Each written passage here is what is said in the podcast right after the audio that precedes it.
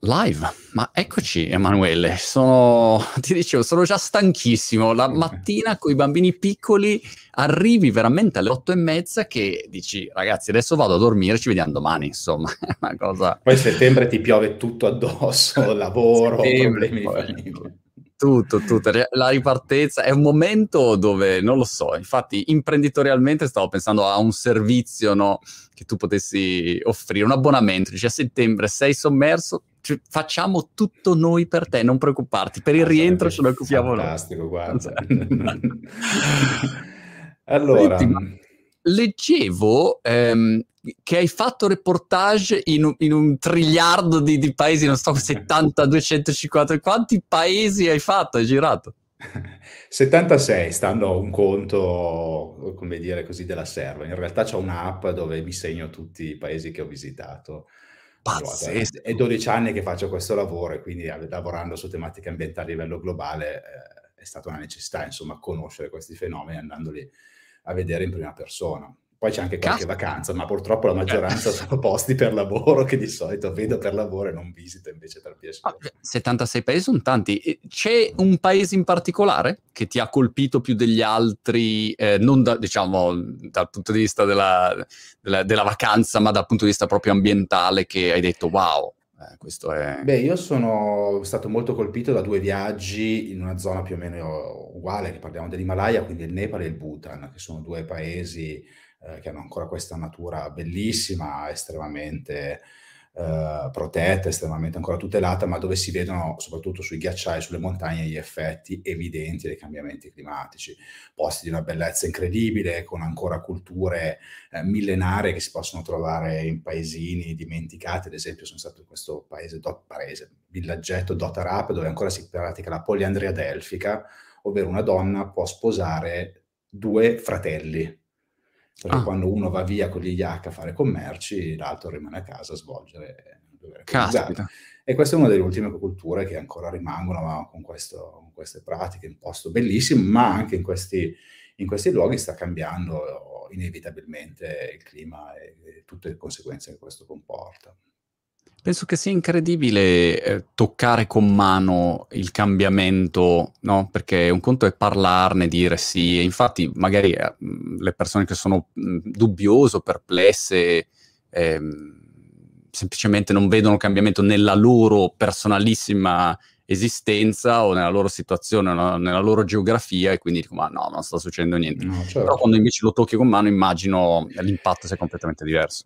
Sai, noi giornalisti abbiamo sempre avuto un po' il vizio, ma soprattutto quelli che vengono come me dal, dalla scienza, io ho un dottorato, quindi come dire, ho familiarità con la ricerca pesante, quella insomma come fa che Farmaroli che ha avuto ospite qualche giorno fa, quella, la ricerca dei numeri, dell'evidenza scientifica schiacciante.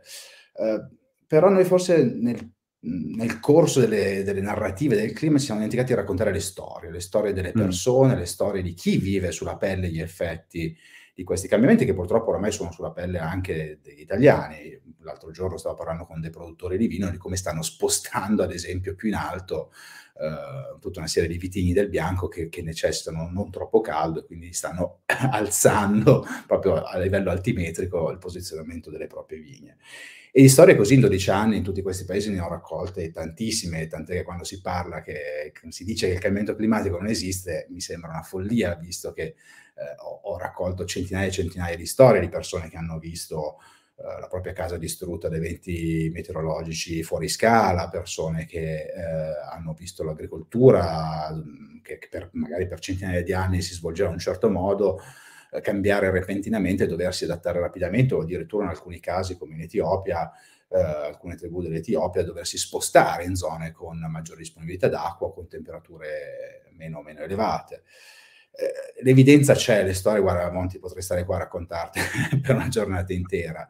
E, e, e, sono questo il modo con cui avviciniamo le persone al cambiamento climatico, non tanto con i dati e con i numeri, che sono il fondamento scientifico, che è dire, la base per, per poi il nostro lavoro di divulgatori, ma le storie delle persone per spiegare come ci toccano, quali impatti ha sulla nostra salute, sulla nostra sicurezza economica, sul nostro modo di vivere, sulla nostra, in inglese tu chiameresti il pursuit of happiness, il raggiungimento della felicità che purtroppo per tante persone il cambiamento climatico diventa proprio un ostacolo a raggiungere il benessere la felicità.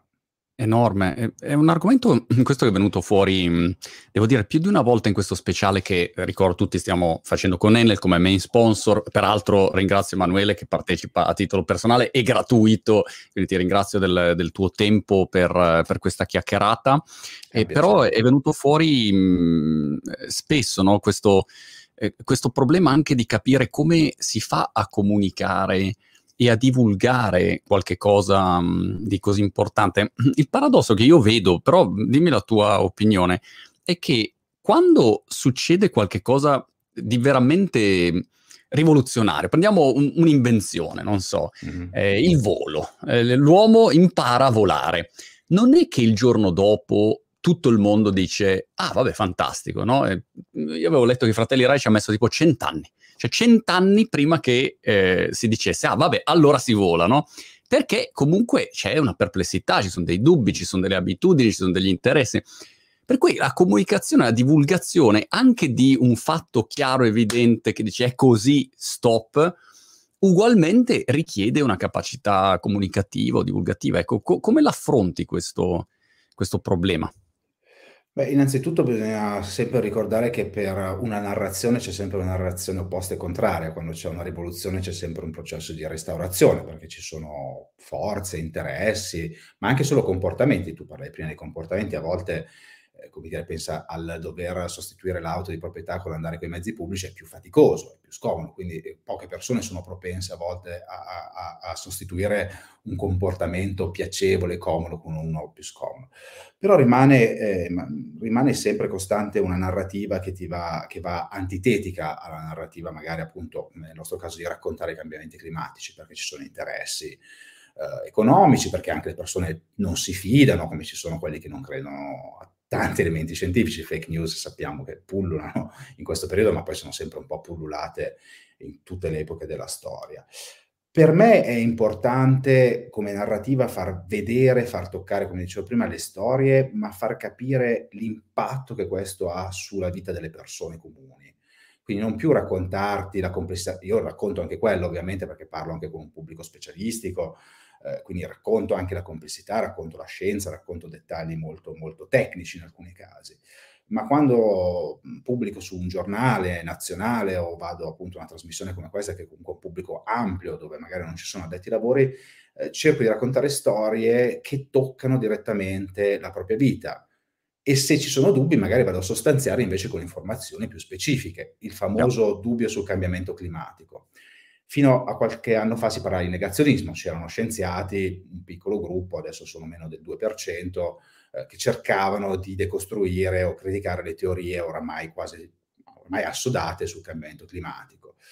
Eh, e, quindi ecco, in quel caso bisogna andare a parlare con gli scienziati, far vedere qual era l'evidenza scientifica, andare a confrontare i dati, eh, sentire magari tutte le voci, ma a un certo punto far capire che quando c'è un consenso pressoché schiacciante della comunità scientifica, è difficile dare spazio a quello che rimane, anche perché alcuni fenomeni sono evidenti da un punto di vista anche eh, dire, esperienziale, puoi, puoi, palparli, puoi vederli, oltre che i dati sono sempre più eh, articolati, sono sempre più complessi. Eh, non è semplice, non è semplice quando invece piuttosto si parla di soluzioni. Le soluzioni sono tante, sono complesse, hanno interessi economici specifici e allora lì è, è, è, più difficile perché soprattutto noi giornalisti siamo costantemente bersagliati eh, da una pletora di informazioni, di influencer, di uffici stampa e quindi quello che serve è anche un'ottima formazione del giornalista su questi temi, cioè saper raccontare le storie non basta, serve anche tanta tanta formazione eh, su questo tema, che è un tema complesso, che è un tema che richiede tante, tante letture, tante, eh, tanta ricerca, tanto studio. Eh, però sì, sicuramente penso che eh, sia, stia cambiando questo, questo, modo di raccontare. Oggi vedo rispetto a dieci anni fa, quando gli articoli sul clima li leggevano in pochi, oggi c'è una grande produzione su tutti i media di queste tematiche, ancora magari con errori e imperfezioni, ma vediamo fortunatamente un costante miglioramento della narrativa sul tema. Mm. È interessante, io non so, sono appassionato di comunicazione, quindi a volte ehm, quando vedo a- alcuni, mh, mm, alcuni fenomeni in tanti settori mi domando quale sia la chiave per far passare un messaggio. E, ehm, e, a volte mi rendo conto che anche la convenienza personale o, o il, eh, dipende, ti faccio un esempio. A me colpisce molto il tema della privacy, ad esempio, che nel mondo tecnologico è, è molto dibattuto. E il paradosso è che tutti gli addetti ai lavori dicono: ragazzi, guardate qua, ormai non se ne può più, cioè, la privacy non, non esiste più, prendono tutti i dati così. E questo lo si dice da 15 anni, non da un giorno. Ma il pubblico invece dice: Vabbè, tanto ho l'email gratis e quindi basta, cioè, non ho niente da nascondere e quindi tu non riesci a avere, eh, come dire, ti batti per i loro interessi, a, ma non gli interessa. E quindi c'è questo strano mh, fenomeno che si crea, no? Dopo un po', dove chi ha una conoscenza porta avanti un problema e chi invece non ce l'ha non sa di non sapere. E quindi è lì che, che procede come se non fosse un problema, ecco.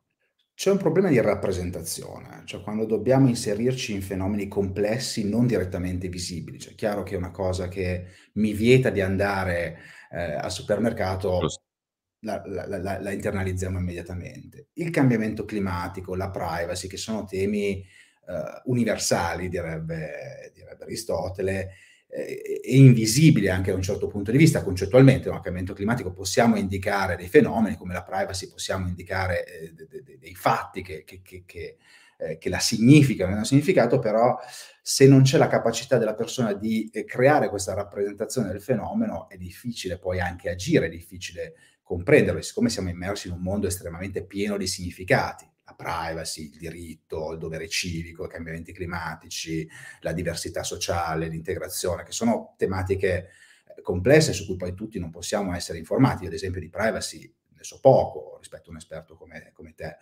Uh, però effettivamente è un processo che noi dobbiamo educare le persone per, eh, come dire, internalizzare questi messaggi e comprendere come vanno a toccare. Poi ovvio che la comunicazione funziona bene quando ti tocca sul, sul certo. personale, certo. quando ti tocca la pancia, si diceva una volta, sesso, violenza e denaro sono, eh, rimangono i tre, i tre, elementi che vengono, vendono sempre nella, nella narrativa e nel giornalismo. Quindi quando si parla anche di cambiamento climatico, io oggi ad esempio parlo molto di salute, Mm. Perché la salute ci interessa a tutti, anche quando si parla di elettrificazione, si può parlare di, di salute, perché tu vai eh, come dire, a toccare una sfera che interessa magari meno i giovani che sulla salute si preoccupano poco, si, certo. Certo. si preferiscono divertirsi altre cose, però quando si comincia ad arrivare ai 30, ai 40, qualche primo acciacchino, uno comincia a stare molto attento, per non parlare poi delle persone più adulte che ovviamente prestano estrema attenzione a questa tematica. Allora lì hai l'attenzione. Certo. Della... Scusami, hai mh, mm, citato una parola che, che, fa parte appunto di questo speciale che è elettrificazione. Mi aiuti a spiegare cosa intendiamo quando, quando parliamo di elettrificazione?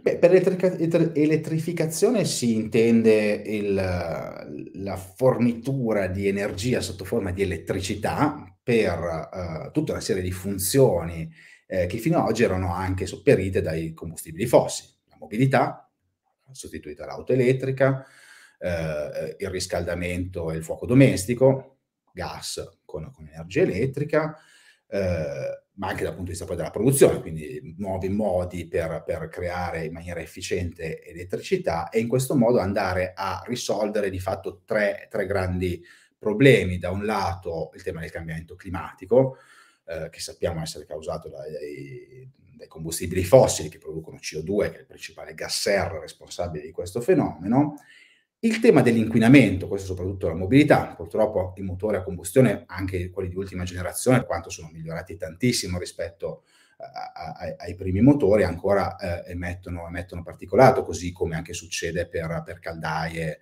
a gasolio eh, o di altro tipo, che, che, emettono elementi che sono nocivi per, per la nostra salute, il particolato, il PM2,5, il PM2,10. Eh, e terzo, l'elettrificazione è, una, dire, è, un sistema circolare di produzione energetica, perché noi dobbiamo, eh, um, oggi non viviamo più in, con motori che bastava alimentarli con carburante, che si riempivano, dei sistemi che avevano uh, una rete come quella gas, ma oggi viviamo e vivremo con l'elettrificazione un sistema sempre più integrato, sempre più complesso dove l'auto elettrica dialoga con la batteria della casa, dove il pannello solare serve per ricaricare il monopattino, dove la mia casa può scambiarsi elettricità col vicino attraverso sistemi intelligenti di reti, eh, dove eh, di fatto diventa un, un, enorme sistema complesso, intelligente di scambio di elettricità, finalizzata appunto a questi, a questi obiettivi che dicevo prima, decarbonizzare e, e, e, e ridurre l'inquinamento di particolato atmosferico. Oltre che anche, questa è una cosa che aggiungo velocemente, migliora la qualità del sonno, perché beh, pensa a tutti i rumori che fanno i motori a scoppio, pensa quanto sono silenziose le auto elettriche. In città ridurre certi rumori, questi sono studi scientifici, non lo dico io, migliora la qualità del sonno, quindi ha un impatto anche sulla salute o quantomeno ci fa dormire bene la notte, a patto che non c'è un bambino che ti sveglia nel cuore della notte. Senti, prima di proseguire su questo argomento del, dell'elettrificazione, in generale ehm, una domanda che facciamo a tutti è il 2030, data così importante, come si fa a accelerare questo processo di elettrificazione? Avevo una domanda in chat da Angelo, se non sbaglio, su Facebook, che, che, mi sembra interessante, ecco, visto che hai parlato de, di cambiamento climatico, conseguenze, eccetera. E Angelo, che saluto, ti chiede, fino a quando possiamo sperare che il cambiamento climatico possa essere riversibile? E da quando invece dobbiamo pensare che non ci sia alternativa andare su Marte con, con, Elon, eh, sul, sul razzo di Elon? Eh, diciamo, scientificamente c'è un momento in cui si arriverà e si dice ragazzi basta, ormai adesso non, anche qualunque cosa facciamo è troppo tardi e quindi andiamo su Marte. E, ovviamente spero che, non venga mai e che il momento insomma, non, non, si verifichi. Allora, buona... dice, qual è il limite? Certo, Beh, la buona notizia è che ancora possiamo tornare indietro, non lo dico io, guarda, questa è un'intervista che ho fatto recentemente a Michael Mann, che è uno dei più famosi eh, climatologi eh, americani, tra l'altro pubblica un nuovo libro fantastico che esce a, a, a fine settembre, Nuove guerre per il clima, eh, una lettura fantastica. Eh, e proprio ne parlavamo durante questa intervista, diceva guarda, il messaggio principale oggi è convincere le persone che si può fare ancora, perché pers- tanti giovani soprattutto certo. stanno dando spazio a quella che si definisce ecoansia, ovvero una condizione psicologica per cui ci si sente impotenti e spinti all'inazione contro fare qualcosa per i cambiamenti climatici. L'obiettivo che ci dà la scienza, chiarissimo, è quello di arrivare a fine secolo mantenendo la temperatura media globale al di sotto dell'1,5 gradi centigradi. Al momento l'accordo di Parigi ha come obiettivo i 2 gradi, ma con l'obiettivo più ambizioso di raggiungere questo target dell'1,5. È fattibile, la IEA nei vari scenari ha dimostrato che un'accelerazione della produzione di energia da fonti rinnovabili, con eventualmente anche uso di altre tecnologie, può consentirci eh, di raggiungere questi obiettivi. Servono processi di riduzione dei consumi, di efficientamento energetico, perché non basta produrre tanta energia da fonti rinnovabili, ma dobbiamo eh, migliorare il, l'efficientamento delle nostre case, delle, dei metodi di produzione eh, industriali, bisogna, rendere, bisogna introdurre un'economia circolare diffusa anche, che è stato calcolato può contribuire fino al 37% di riduzione delle, delle emissioni. Eh, e bisogna principalmente ridurre, questo ce lo dice qualsiasi scienziato, soprattutto il consumo di combustibili fossili. Quello è, mm. costando quasi due terzi delle emissioni complessive, è il target principale. Più rinnovabili e molte meno fossili. La transizione da un punto di vista economico è fattibile, va accompagnata perché ovviamente alcune industrie inevitabilmente ne risentiranno, penso a coloro che lavorano nell'oil and gas, e quindi bisogna creare dei meccanismi di transizione per evitare gli impatti sociali di questa transizione. Questo è fondamentale. L'ultima cosa che vogliamo è inimicare i cittadini contro la transizione eh, la decarbonizzazione e l'elettrificazione. Vanno quindi sostenuti le, le, riconversioni, vanno sostenute l'occupazione per chi ovviamente non trova più lavoro, va sostenuta anche l'industria correlata ai combustibili fossili. Pensiamo alla Motor Valley eh, in Emilia Romagna, che ha ancora un grandissimo know-how sui motori, ma molto spesso un know-how che rimane motore a scoppio, mentre su alcune innovazioni come il motore elettrico non tutte le aziende sono, sono al passo. E questo serve un intervento dello Stato, serve un intervento ma anche della grande impresa, serve anche i cittadini che scelgano prodotti che vanno in questa direzione eh, e che quindi spingano sull'elettrificazione e sulla decarbonizzazione in generale. Però si può fare. Ok, e, e, e invece qual è il punto di non ritorno? dove dici oh, qua adesso... Il punto, il punto, di non ritorno è che se noi arriviamo al, al 2050 e il, il, dire, le, le, continuiamo ad emettere come emettiamo oggi e quindi proiettiamo un, un, riscaldamento verso la fine del secolo sopra, ben sopra i due gradi, addirittura oltre i tre gradi, come, come, so, come attualmente sono le proiezioni, ecco, in quel caso noi eh, vivremo gli effetti più drammatici del cambiamento climatico. Ma il cambiamento climatico c'è già oggi. Oggi, vi, come dire, oggi ne, ne, ne, ne, speriamo una versione light. Mm. Eh, meno agiamo, mh, mm, più gravi saranno gli effetti. Non esiste proprio un momento, come dire, critico, però se vogliamo proprio vederlo da un punto di vista uh, scientifico, c'è un punto della curva che, che, che è tra alcuni dicono 12, 16 anni, questo dipende appunto anche come bravi siamo ad agire in, questi, eh, in questo arco di tempo, ma se noi non flettiamo la curva delle emissioni, quindi continuiamo a saccheggiare quello che si chiama il carbon budget, che quindi come dire il portafoglio eh, di emissione che abbiamo a, a disposizione, eh, ecco, se noi non, non, riusciamo a un certo punto a flettere la curva della crescita delle emissioni intorno al 2040-2045, eh, purtroppo sarà sempre più difficile, quindi andremo incontro agli effetti più catastrofici del cambiamento climatico. Ti faccio giusto una, una, una chiosa. In questo, prima si diceva un grado e mezzo, due gradi. No? Sì. Sono due numeri molto importanti questi, magari possono sembrare strani, ma sono estremamente importanti. C'è una ricerca dell'IPCC, che è un panel che è voluto dai governi, quindi mandato governativo, che racchiude tutta la scienza su, sui cambiamenti climatici, che ha fatto una ricerca proprio per capire cosa succede se, il cambiamento, se, se le temperature medie globali si riscaldano di un grado e mezzo di due gradi. Sì. Che se tu lo fai sulla tua pelle non lo senti neanche mezzo grado di differenza, no? Cioè, come si va a percepire una differenza di mezzo Io grado? Lo, lo sento nell'acqua, pensa. Nell'acqua sì. un, un, grado inizio a sentire... Un grado, fai un grado si inizia a sentire. Eh, però quello me ne accorgo di più. Però chiaramente sulla pelle è difficile.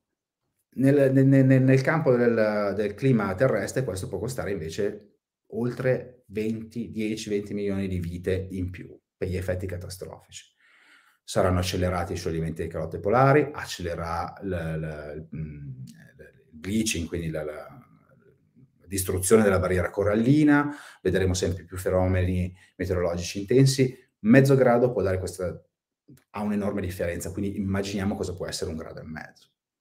Chiaro. Parli di, di questo nel, nel, tuo nuovo libro, o, o, diciamo quali sono gli argomenti che tocchi? Ero curioso, eh, ricordami il titolo, che io sono sempre pessimo con i titoli dei, dei libri. Che cos'è l'economia circolare?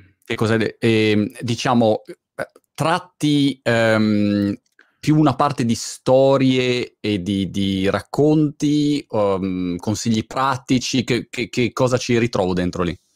Beh, è un libro pensato per uh, il mondo dell'impresa, quindi è pensato per uh, imprenditori, per esperti di sostenibilità che lavorano uh, nella impresa, ma anche per chi lavora nell'amministrazione pubblica o anche per i cittadini. Lo scopo di questo libro è raccontare come noi possiamo creare un'economia che da un lato introduce meno materie prime nel sistema, fa durare più a lungo i suoi prodotti e riduce la quantità di scarti, rifiuti, emissioni negative, nocive eh, a fine vita dei prodotti. Questo ha di fatto due impatti concreti. Da un lato la decarbonizzazione, perché chiaramente eh, un sistema circolare è un sistema che consuma meno materia, consuma meno energia, quindi conseguentemente va a ridurre le emissioni dall'altro è una strategia anche per ridurre gli shock di approvvigionamento. L'Italia non è un paese che è ricco di materie prime, lo sappiamo tutti, importiamo tantissima roba dall'estero. Riciclando materiali, plastiche, ma anche metalli pesanti, ma anche riutilizzando componenti o eh, creando delle filiere di ritorno del prodotto, pensiamo ai vestiti dove quindi si può sfilare il cotone di una camicia e riutilizzarlo, o della lana. In Italia ha delle filiere super virtuose sull'economia circolare del tessile che stanno crescendo sempre di più. Ecco, facendo così noi creiamo una nuova economia che è più sostenibile da un lato agli shock eh, dell'approvvigionamento, sappiamo in questo periodo purtroppo chi, chi, vuole comprare una macchina sa bene quanto è difficile ordinarne una perché non arrivano i microchip soprattutto dalla Cina, ma anche per altre materie prime di difficile approvvigionamento e, e quindi cercare di creare questi sistemi a loop chiuso, quindi più circolari, può avere questi effetti. E io racconto tante storie di imprese, di modelli di business innovativi, di persone, di inventori eh, che stanno applicando eh, questo tipo di visione, questo tipo di economia all'interno del sistema produttivo okay. italiano, europeo, ma anche mondiale. Hai eh, menzionato diciamo, la parola invenzione e leggendo i commenti una cosa che mi fa sempre riflettere è che eh, ovviamente ci sono molte persone che dicono ah ma no ma no, tanto no, non preoccupiamoci perché tanto prima o poi qualcuno ha inventato inventa qualcosa o guarda Monti non hai capito niente. Non hai capito niente guarda ieri hanno inventato in Giamaica la macchina che fa questo e quest'altro no? e, e, la cosa che mi fa sempre riflettere è che eh, anche se questo succedesse eh, è come se io faccio una vita sregolata tutta la vita, mangio qualche cosa, faccio una vita così e poi dico, ma no, tanto c'è un'invenzione che poi c'è una pillolina certo. che mi fa tornare a vent'anni, no? Quindi la famosa frase che o paghi il prezzo della disciplina o paghi il prezzo del ripiatto, uno se la dimentica, no? Vuole tutto ma senza cambiare certo. niente, no? E quindi questo è un po' il paradosso e io sono, come dire, un evangelista tecnologico, quindi figurati, avanti la tecnologia però ci deve essere anche un minimo di buonsenso e dire, oh, cioè, eh, probabilmente sì, la tecnologia, Beh, però qualcosa dovremmo fare, insomma. Chiaro, ma se tu hai una vita sregolata per 40 anni e poi ti prendi una pastiglia per regolare la pressione, mm. va bene. A parte che la partita sulla pastiglia della pressione già funziona e comprovata, a volte si, parte, si punta su tecnologie che ancora non sappiamo se funzionano. E ce ne sono tante nel mondo dell'energia eh, e soprattutto che non sono facili da scalare. Perché tanti dicono, ah sì, ma possiamo fare questo quest'altro. Io ti dico, sì, ok, ma ci vogliono tanti anni per mettere a terra e poi tanti anni per scalarle, come sa qualsiasi imprenditore, mm. insomma, che, che, si rispetti. Dall'altro un sistema complesso, come può essere quello climatico oppure quello energetico, ma anche come il tuo organismo, sì, tu magari ti curi la pressione, ma poi c'hai l'ulcera, poi c'hai dei problemi comportamentali, poi c'hai dei problemi cognitivi, poi hai dei problemi alla pelle, e, quindi eh, non è, poss- non è, che esiste una soluzione che ti risolve tutto, cioè tu devi eh, avere soluzioni integrate, integrali ed integrate già scalabili e utilizzabili, perché non possiamo affidarci a pastiglie che ti dicono sì, oh, fra dieci anni sarà una pastiglia che ti cura tutto e se non c'è, certo. se non c'è stai male. Quindi c'è. dobbiamo evitare questo approccio. È andata, è andata male. E poi tante volte continua tecnologia, tecnologia. Sì, ma tecnologia è sempre fatta di materiali ed energia. Quindi abbiamo, non riusciamo a trovare microchip per le automobili e vogliamo continuare a utilizzare componenti pesanti, hardware, hardware, hardware, quando magari quello che ci serve è un po' di intelligenza e software. Chiaro, no? Quindi chiaro. soluzioni che magari, ti faccio un esempio stupidissimo che, che, eh. che ha a che fare con con la mobilità e con l'elettrificazione. Se tu in città cominci ad andare con le auto elettriche a 30 all'ora, adesso le auto elettriche è una nuova tecnologia, tu puoi farlo magari anche con le auto non elettriche, per chi ce l'ha ancora, insomma, ci vorrà ancora un po' per una presentazione profonda dell'auto elettrica. Ma andare in città già a 30 all'ora, che non richiede nessuna ponte, infrastruttura, cemento, nient'altro, magari qualche cartello, che tutto al più è un multa velox, giusto per educare i più, i più furbi, cambia le emissioni da un punto di vista degli inquinanti. È più sicuro per le persone che vanno in bicicletta a piedi, perché è comprovato da studi che riducono gli incidenti mortali, quindi numeri di persone che ci lasciano la vita in maniera significativa. Diminuisce di nuovo il rumore, anche col motore a scoppio, quindi ha questo impatto poi eh, comunque sul benessere urbano. Il rumore in città sappiamo benissimo che è fastidioso, è un problema.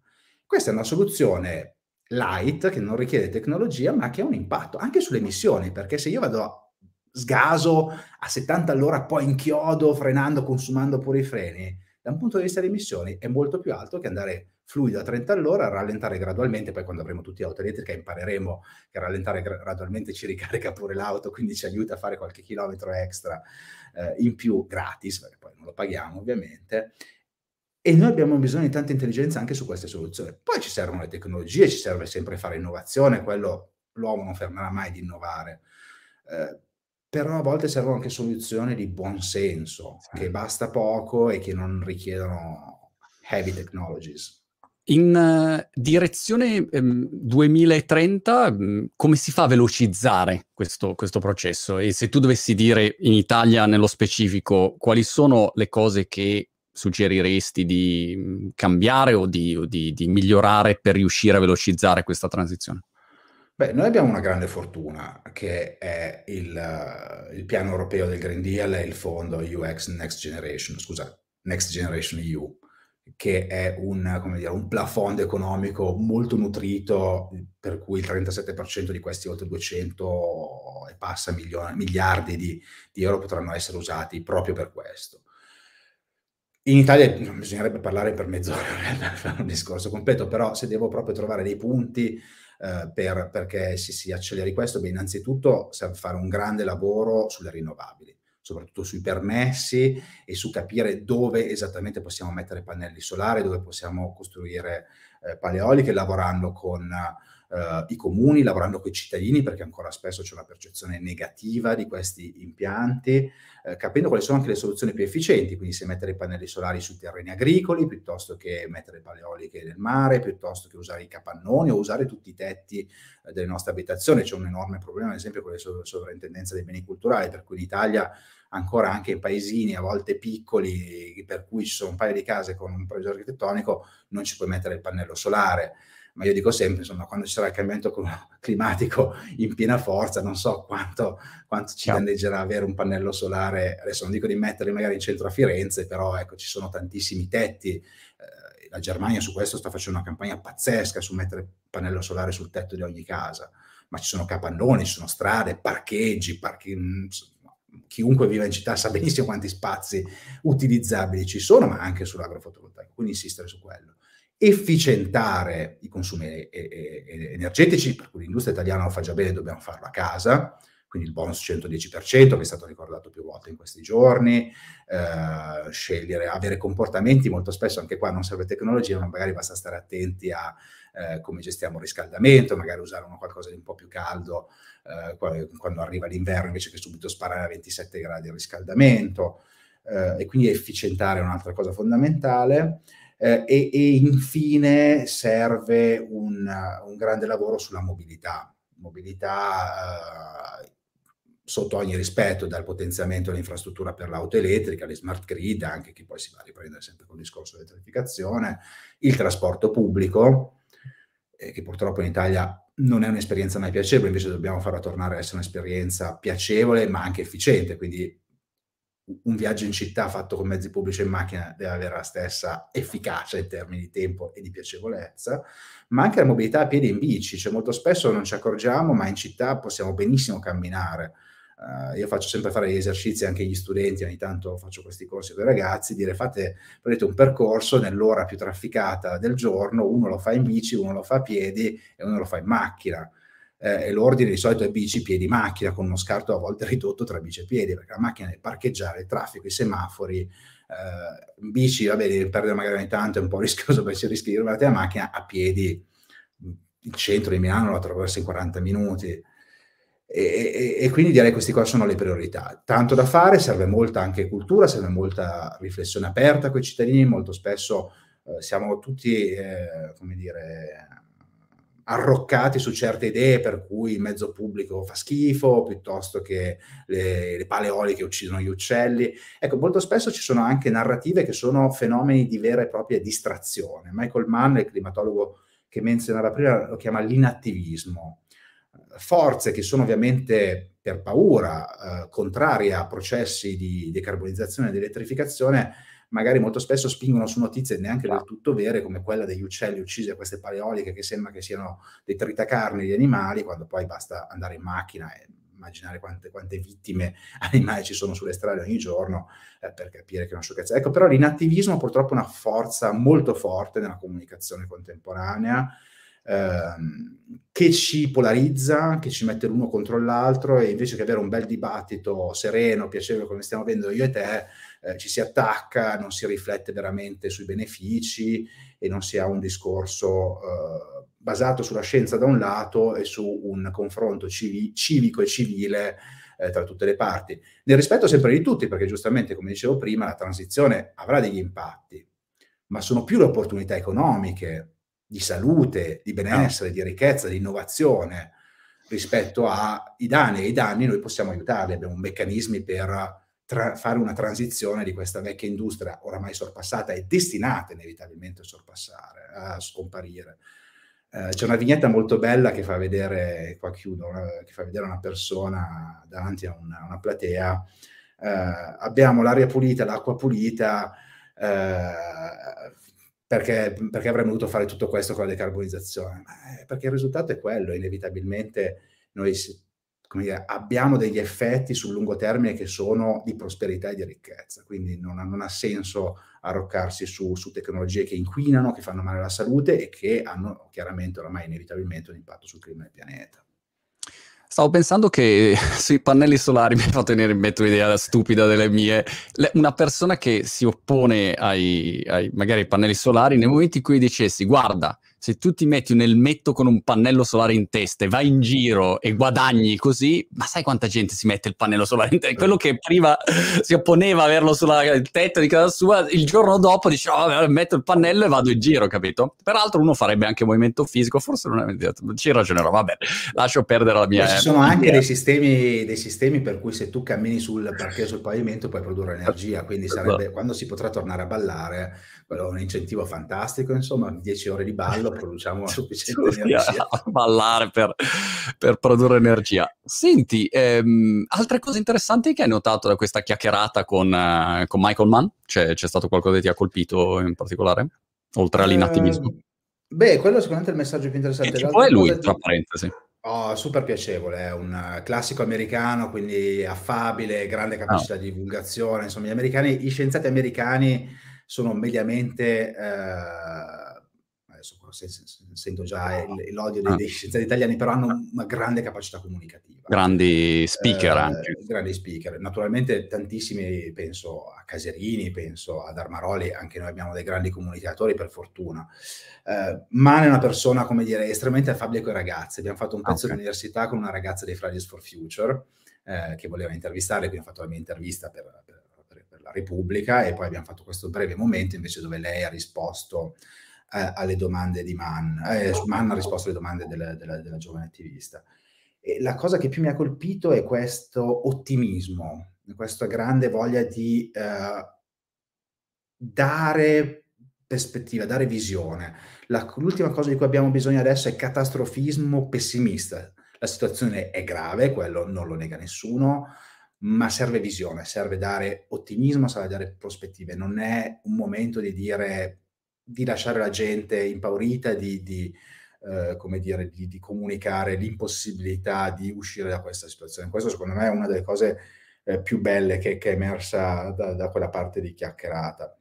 Eh, poi ovviamente il libro è proprio molto concentrato su questo tema di quali sono le strategie da parte del mondo delle fonti fossili, non solo eh, per, per cercare di rallentare la transizione. Quindi il libro è estremamente documentato, estremamente dettagliato, anche nella chiacchierata ha citato un sacco di esempi, lui stesso è stato estremamente e continuamente attaccato uh, online. E, tra l'altro mi raccontava una cosa molto bella, diceva, la gente mi chiede cont- continuamente quanto è importante diventare vegani sul cambiamento climatico. E dice, io sono costantemente attaccato da gente che io non faccio abbastanza sul tema del veganesimo e del cambiamento climatico. Lui è vegetariano, ok? Quindi non mangia carne ed è attaccato da, dalle persone vegane. Perché? Perché è vero che il tema, che tra l'altro è un tema che dal punto di vista ambientale della biodiversità è pazzesco, quello dell'alimentazione, l'impatto da, del consumo di carne, che ovviamente va, va, va, cambiato come sistema per tante ragioni, ma nel rispetto del cambiamento climatico, chiaro che ha un impatto. Nutrirci è come dire la più grande operazione globale dal punto di vista della scala e della, e della dimensione ma l'uso di combustibili fossili è decisamente più impattante dell'agricoltura. E quindi sì, parliamo anche della sostenibilità dell'agricoltura, dell'allevamento e tutto quanto, ma non facciamo in modo che ci sono forze che ci spingono solo a parlare di quello, dimenticandoci invece che il problema sono i motori a combustibile fossile Chiaro. e la produzione di energia. Partire, diciamo, dalle... dalle... Questo lui l'ha ribadito tantissimo ed è estremamente interessante anche il pezzo del suo libro che racconta proprio, insomma, anche come ci sono dei bot su Twitter, tu che sei amante di tecnologia, ci sono tutte queste, uh, questi, influen- questi autobot eh, che, che, costantemente spingono su questi messaggi. E in America questo devo dire è molto più forte che in Italia. Mm. Questo movimento di, sia di negazione da un lato, ma anche proprio di lavorio per cercare di uh, indebolire la transizione, la transizione energetica. Interessante. In, in, inglese c'è un detto che è never confuse majors with minors, eh, quindi concentrarsi su quello che è effettivamente la priorità eh, e non uh, spendere la maggior parte del tempo su problemi. Sono armi di distrazione. Certo. Armi di distrazione di massa. Eh, volevo chiudere questa chiacchierata molto interessante, Emanuele, eh, con, um, con l'argomento del... Um, eh, dell'idrogeno. Abbiamo parlato un po' con tutti gli ospiti, idrogeno blu, idrogeno verde. Volevo la tua opinione eh, su questo argomento. Io non sono un esperto di, di, di, idrogeno, quindi riporto ovviamente quello che, eh, che conosco dal punto di vista appunto da, da, da, da giornalista. Eh, c'è eh, l'idrogeno, l'idrogeno potrebbe avere un impatto e avrà un impatto e un ruolo sicuramente nel mix energetico del futuro. Ora, sull'idrogeno blu e l'idrogeno verde, che ricordiamo sono uno quello fatto da fonti fossili, l'altro fatto da, da fonti rinnovabili, eh, chiaramente la differenza è abbastanza ovvia, anche perché per farlo sostenibile si necessita, quello blu intendo, di carbon capture e storage, ovvero dei meccanismi che stocchino le emissioni negative, le emissioni clima alteranti prodotte dal, dal, dai sistemi di generazione di idrogeno, che sono tecnologie che sì esistono, ma sono ancora, parlavamo proprio prima, sono tecnologie che hanno bisogno ancora di sostanziazione per essere veramente eh, affidabili. Eh, e ecco, tra l'altro c'era un paper che è uscito recentemente da, dalla Cornell University, eh, io ho intervistato l'autore Orban più volte quando mi occupavo, quando ero negli Stati Uniti, mi occupavo di, eh, di gas, di gas naturale non convenzionale, shale gas, eh, per cui l'utilizzo di, di gas per, per produrre idrogeno blu e quindi prelevando quantità di gas specifiche per questo tipo di generazione, avrebbe dispersione di metano nell'atmosfera. Il metano è un altro gas climalterante. Se c'è la CO2, eh, che è il principale responsabile del cambiamento climatico, il metano è l'amico stronzo, se posso dire una ah. Perché? Perché è, dura di meno nell'atmosfera, ma è molto più cattivo, ha un'intensità, mh, mm, mettiamo una parola facile, ha un effetto serra, quindi riscalda, trattiene il calore all'interno della nostra atmosfera in maniera molto più forte rispetto alla CO2. E quindi disperdere metano all'atmosfera eh, contribuisce in, a, a, in, un tempo limitato a un forte riscaldamento terrestre. Quindi il, il, consumo di gas eh, in questo caso diventa, diventa insomma, ha, ha, questa problematicità. Tra l'altro il paper è proprio appena, eh, appena uscito. L'idrogeno da, da, da, fonti rinnovabili è una possibilità, al momento a un prezzo molto elevato e poi ricordiamo, dobbiamo ancora produrre tante, tante rinnovabili per produrre elettricità. Quindi intanto colmiamo il gap da quel punto di vista e poi pian piano eh, sicuramente lavoreremo sul medio e lungo termine anche su questo. Come tutte le tecnologie va sviluppato l'idrogeno, l'idrogeno verde, ha potenzialità in alcuni campi di applicazione, Armaroli ha spiegato benissimo, quindi chiunque si interessi di idrogeno, consiglio di rivedere il tuo video con, con Nicola Armaroli, che è un grande esperto italiano, non, non serve aggiungere niente. Eh, però ecco, sì, è una tecnologia, consideriamola, ma ricordiamoci che anche per le rinnovabili diamo priorità a quello che abbiamo già, che dobbiamo scalare, che dobbiamo diffondere, che dobbiamo integrare in un sistema energetico intelligente, capillare eh, e diffuso. Molto bene, Emanuele, è stato veramente interessante. E ehm, io rimando a tutti alla prossima chiacchierata di questo speciale sul tema del cambiamento climatico realizzato insieme a Daniel. E ehm, ti ringrazio molto, in bocca al lupo per il libro. Grazie Quando è uscito il libro? È uscito da poco? Un...